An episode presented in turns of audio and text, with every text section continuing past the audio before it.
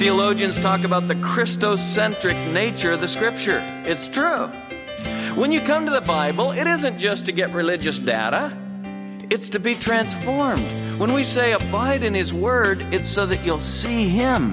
The more time you spend in His Word, the more you see the very glory of God in the face of Christ. And you'll lose your enthrallment with this world as you're enthralled with the very glory of God, the face of Christ. And it is the Holy Spirit's ministry to take the things of Christ and make them real to us. He will glorify me, Jesus said, because he'll take the things of mine and disclose them to you. Welcome to Downtown Bible Class with Pastor Scott Gilchrist. Today we continue in our study of the book of Romans. Pastor Scott brings part two of the message titled Be Transformed. We invite you to follow along with us now as we get started. In Isaiah 5, he said, You know, I came to Israel looking for good fruit, and all I found was worthless fruit. And Jesus applied that in Matthew. He took that parable that song of the vineyard in Isaiah 5. You'll see it there in the first three verses of Isaiah 5. And he applied that, the worthless fruit that God found. Ultimately, when God sent messengers, the prophets, they beat him up and they killed him and they sent him off. And finally he said, I'll send my son. And he sent his son. And they killed him. And remember Jesus was very pointed about the fruitlessness of Israel, culminating in rejection of Christ. But as you read the chapter of Isaiah, it's interesting because uh, Isaiah describes the worthless fruit that they were producing. And it's interesting, it involved an awful lot of economic prosperity. Verse 8, Woe to those who add house to house and join field to field until there is no more room, so that you have to live alone in the midst of the land. Things were popping in the market, and realtors and people that amassing land, they were making lots of money and there was a lot of prosperity and there was a lot of pleasure. Woe, verse 11, to those who rise early in the morning that they may pursue strong drink, who stay up late in the evening that wine may inflame them. And their banquets are accompanied by harp and lyre, by tambourine and flute and by wine.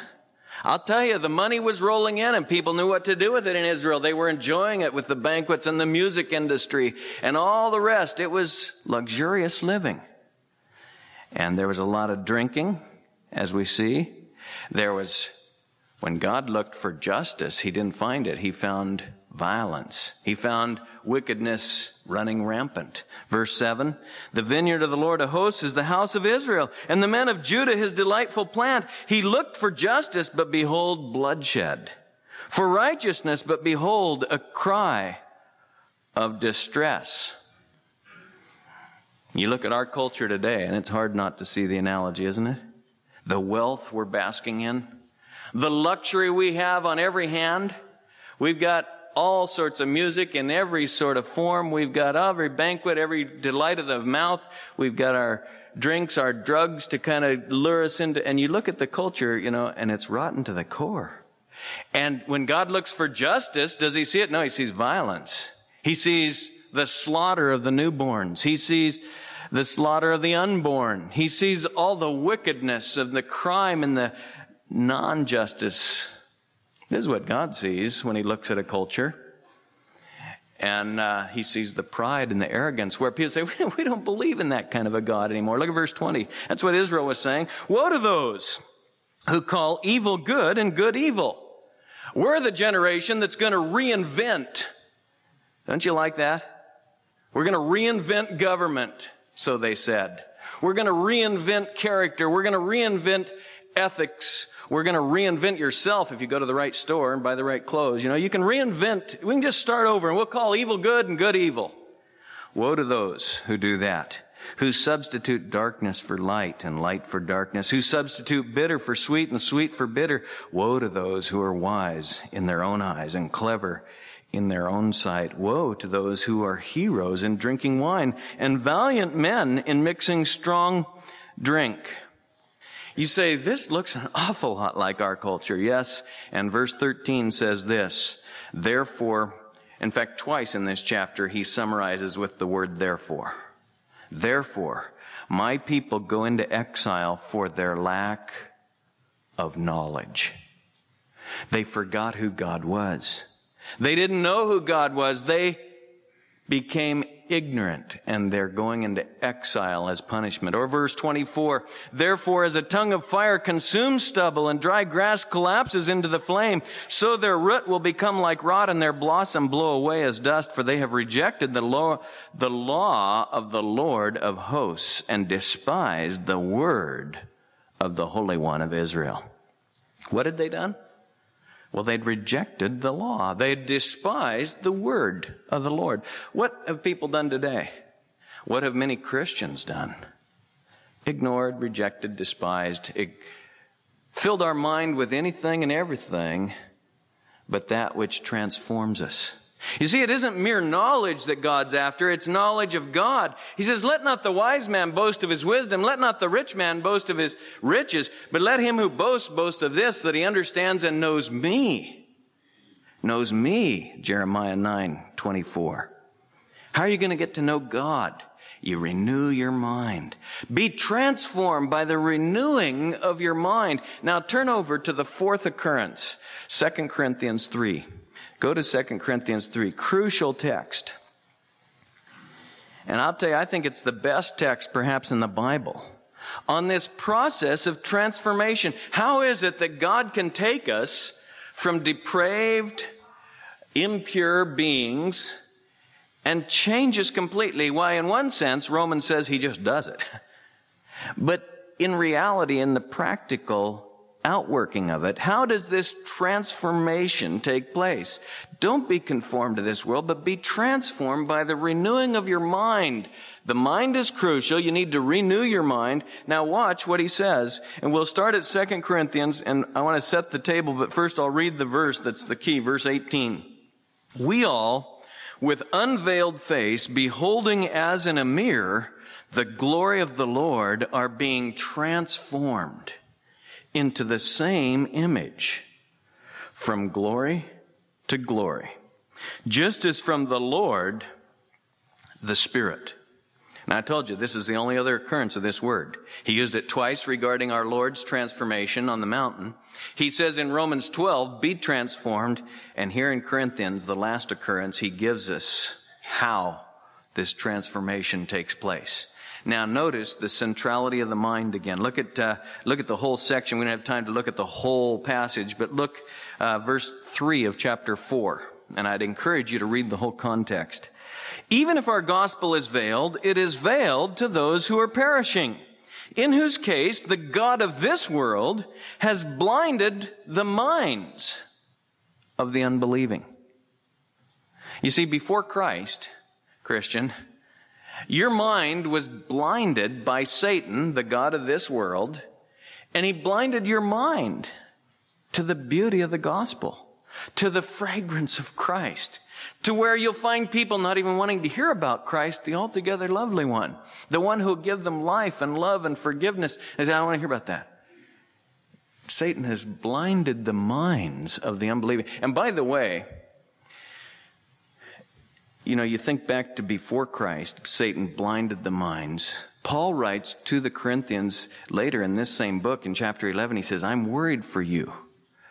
Lest as the serpent deceived Eve by his craftiness, your minds should be led astray from the simplicity and purity of devotion to Christ. So Christian, the same dynamic can happen. In fact, Paul worries about it. He says, I'm worried that just like Satan deceived Eve and seduced her, your minds. Now, he doesn't divorce the mind and the heart, but he, it's interesting that he uses this language. He's talking about what you think about, how you think, the way you think and, and value and prioritize your life. I'm worried that your minds would be led astray from the simplicity and purity of devotion to Christ. That's the way it was as non-Christians, in whose case the God of this world has blinded the minds of the unbelieving. But look at verse 16 of chapter 3. Whenever a man turns to the Lord, when you come to Christ, when a man turns to the Lord, the veil is taken away. You are blinded by Satan to Christ. But when you came to Christ, and some of you recently, some of you decades ago, but all of us can remember the veil was lifted. We could see Christ for who he really was. When a man turns to the Lord, the veil is taken away. That's why we're told to proclaim the excellencies of him who's called us out of darkness into light. We were blind. We were in the dark. He's called us into the light. We were in the domain of darkness, Colossians 1.13. He's transferred us to the kingdom of light, the kingdom of his beloved son. Paul was commissioned in Acts 26 to turn men from the darkness to the light. Oh, what a metaphor and what imagery the Bible uses here. When a man turns to the Lord, the veil is taken away. And then watch what happens, verse 17. Now the Lord is the Spirit. This is a ministry of the Holy Spirit. This is an ongoing work of the Holy Spirit. Now the Lord is the Spirit, and where the Spirit of the Lord is, there is liberty. Christian transformation is not the kind of bondage that conformity to the world brings, where you just have to start acting like everybody else wants you to act and being something you're not. And I said last week, that's the most miserable way to live for a Christian. But Christian transformation from the inside out is liberating. There is freedom. You're not living to please even other Christians, except as you, uh, we'll see in Romans 14, set aside your liberty to not hurt them. But your primary purpose is to please the Lord. And where the Spirit of the Lord is, I'll tell you, there is freedom. There is liberty. Now, here he describes it. Verse 18, we all with unveiled face, we've come to Christ, we can see now, beholding as in a mirror the glory of the Lord, are being transformed. He transforms us. He does it. He changes us into the likeness of Christ, we're transformed into the same image. From glory to glory. It's a process that keeps going, and that's why it's a beautiful thing to watch a Christian grow. Because they become more and more like Christ. And so, you, and you see it in very practical ways. You see a husband who once lived for himself begin to grow and start to think of his wife's interests and start to put her interests first and start to live with her in an understanding way and start to, in fact, be Christ-like in his love for her, giving up his own rights. And contrast, you see a wife who once asserted that she was a person and she wasn't going to submit to anyone as she realizes the beauty and the liberty and the freedom of knowing Christ and letting Him call the shots, she becomes more and more like Christ and she submits to her husband as unto the Lord and you watch the beauty that takes place and it is a beautiful thing particularly in contrast to all the bitterness and heartache and strife and wreckage that we see in that most crucial of areas today marriage but you see it in every realm you watch a Christian grow and they're transformed from the inside out. The Holy Spirit takes God's people and He changes us as we Look at it. Behold, as in a mirror, the glory of the Lord. What's the glory of the Lord? I mean, how do you behold as in a mirror the glory of the Lord? Well, don't leave the context here. Look at what the glory of the Lord is. Verse 6 of chapter 4. God who said, light shall shine out of darkness, is the one who's shown in our hearts to give the light of the knowledge of the glory of God. Where? In the face of Christ. The glory of God is the face of Jesus Christ. We behold as in a mirror the glory of the Lord. What's the mirror? Well, James says the Word of God is the mirror. And when you come to the Word, he says, don't be a forgetful hearer, but an effective doer. Don't be like the man who looks in the mirror and then goes away and forgets what he saw. Look in the Word of God, and what are you looking for? When you open the scripture. Look at verse 18. Beholding as in a mirror the glory of the Lord. Who are you looking for? The face of Christ. Read the scripture with Christ centered eyes. Look for Christ on every page. Theologians talk about the Christocentric nature of the scripture. It's true. When you come to the Bible, it isn't just to get religious data. It's to be transformed. When we say abide in His Word, it's so that you'll see Him. The more time you spend in His Word, the more you see the very glory of God in the face of Christ. And you'll lose your, you know, your enthrallment with this world as you're enthralled with the very glory of God, the face of Christ. And it is the Holy Spirit's ministry to take the things of Christ and make them real to us. He will glorify me, Jesus said, because he'll take the things of mine and disclose them to you. So when you open your Bible in the morning, Christian, pray, ask God, help me see Christ. You know, Jesus rebuked the uh, scriptor, what would I call them? I was going to say scriptorians, you know, the uh, Pharisees of his day who memorized a lot of verses and had a lot of Bible in them, but they never, they didn't read them with, you know, they, they, they didn't allow. He said, you search the scriptures because you think that in them you have eternal life. It is these that bear witness of me. I'm quoting John 5, I think it's verse 39. Don't just look at the scripture as a religious book. The scriptures are what bear witness of me. It isn't the scripture that saves you. But the scripture is the mirror whereby you see the face of Jesus Christ. And as you do, as you see Christ in the pages of scripture, the Holy Spirit metamorphoses you. Huh? He changes you. You say, how does that work, Scott? I don't really know. I really don't.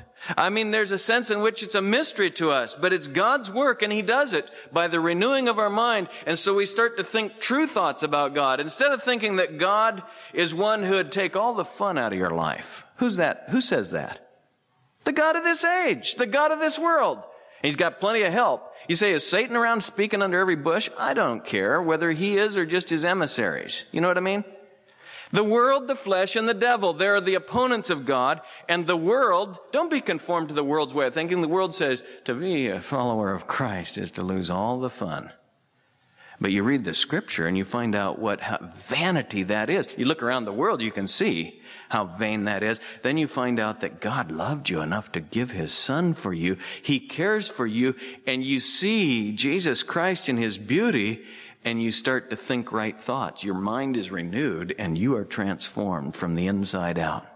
That's why the scripture says, you want to be successful, Joshua? As he was kind of taking over for Moses, you know.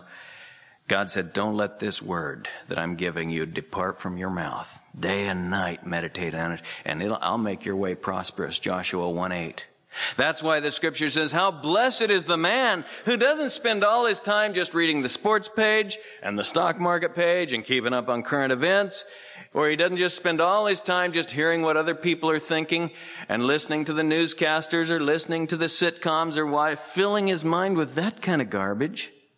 How blessed is the man who does not walk in the counsel of the wicked, nor stand in the path of sinners, nor sit in the seat of scoffers, but his delight is in the law of the Lord. And in his law, he meditates day and night.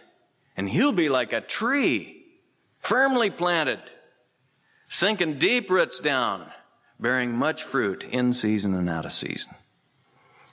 You see, the exhortations to the Word of God aren't just religious duties. They're the very lifeline for transformation. How will you be transformed? By the renewing of your mind. Fill your mind. Let the word of Christ richly dwell within you with all wisdom, teaching and admonishing one another. That's why I so often emphasize to young believers and old believers alike that if you want to be filled with the Holy Spirit, fill your mind with the Word of Christ. The Spirit of Christ and the Word of Christ work together. He's the Spirit of truth. He liberates, and it's the Word of truth. And as you fill your mind with God's Word, you start to see who God really is, and you are transformed. You are transformed. The mindset on the flesh, Romans said, remember in chapter 8, you set your mind on the flesh, it's death, but the mindset on the Spirit is life and peace. Man can't live by bread alone, our Lord said, but by every word that proceeds out of the mouth of God. How much time are you logging in God's Word? Have you seen it as just one of those religious duties, about five you have that you aren't doing too well on or whatever?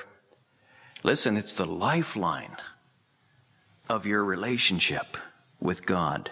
How are you going to get to know Him if you don't spend time with Him?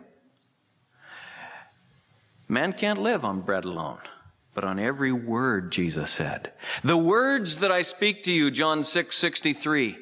The very words that I speak to you are spirit and are life. No wonder when he drew that picture in John 15 of a vine and a branch and our need to abide in the vine. And when he drew that picture of that knitting together that has to happen with our relationship with him, he said, if you abide in me and my words abide in you, you're going to bear much fruit. Are you spending time in His Word? Are you renewing your mind? Do you find yourself thinking more like a Christian than you did six months ago? Or a year ago? Or three years ago? Oh, feed on God's Word.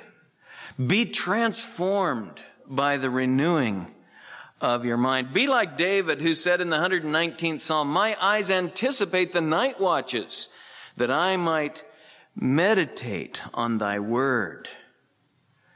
If you wake up at night, look forward to that instead of saying, Oh, brother, don't count sheep. My eyes anticipate the night watches that I might meditate on thy word. You got to put it in here first so you can think on it, mull it over.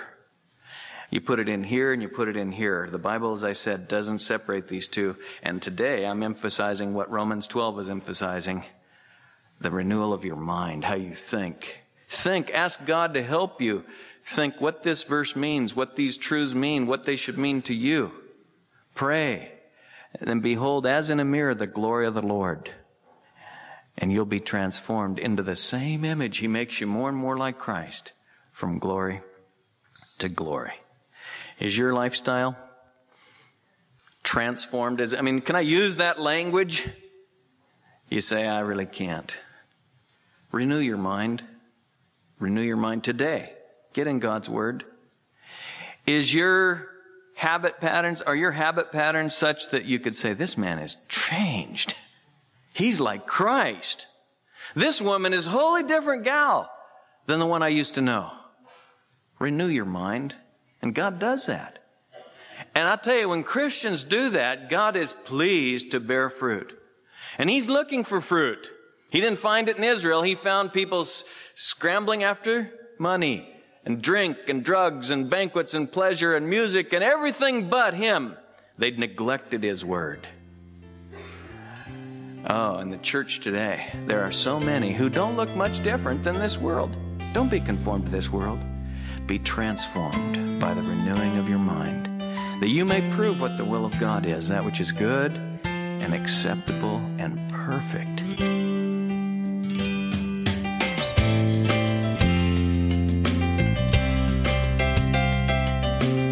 You've been listening to Downtown Bible Class with Pastor Scott Gilchrist.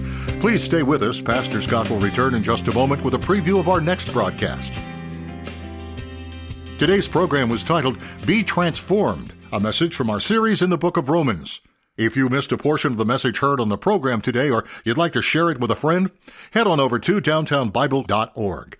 A free copy of today's entire message is available there for you to stream or download at your convenience. We're excited to announce that Downtown Bible Class will have a new name beginning in April. The program will be called Abide in the Word with Pastor Scott Gilchrist. Same Christ centered teaching, same music, same announcer, same times, and radio stations. Our new website will be abideintheword.net.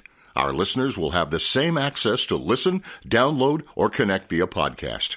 Why not head over to the new site and check it out? There'll be access there to the entire archive of messages from Pastor Scott, easily searchable and accessible for your use. Again, that's abideintheword.net. If you don't have a church home in the area, Pastor Scott would love to invite you to join us in person for our Sunday worship services at Southwest Bible Church. That's each Sunday morning at 8:30 and 11 a.m. at the church located at the corner of Southwest Murray and Weir Road in Beaverton. You can go to our website at swbible.org for more details. We hope to see you there.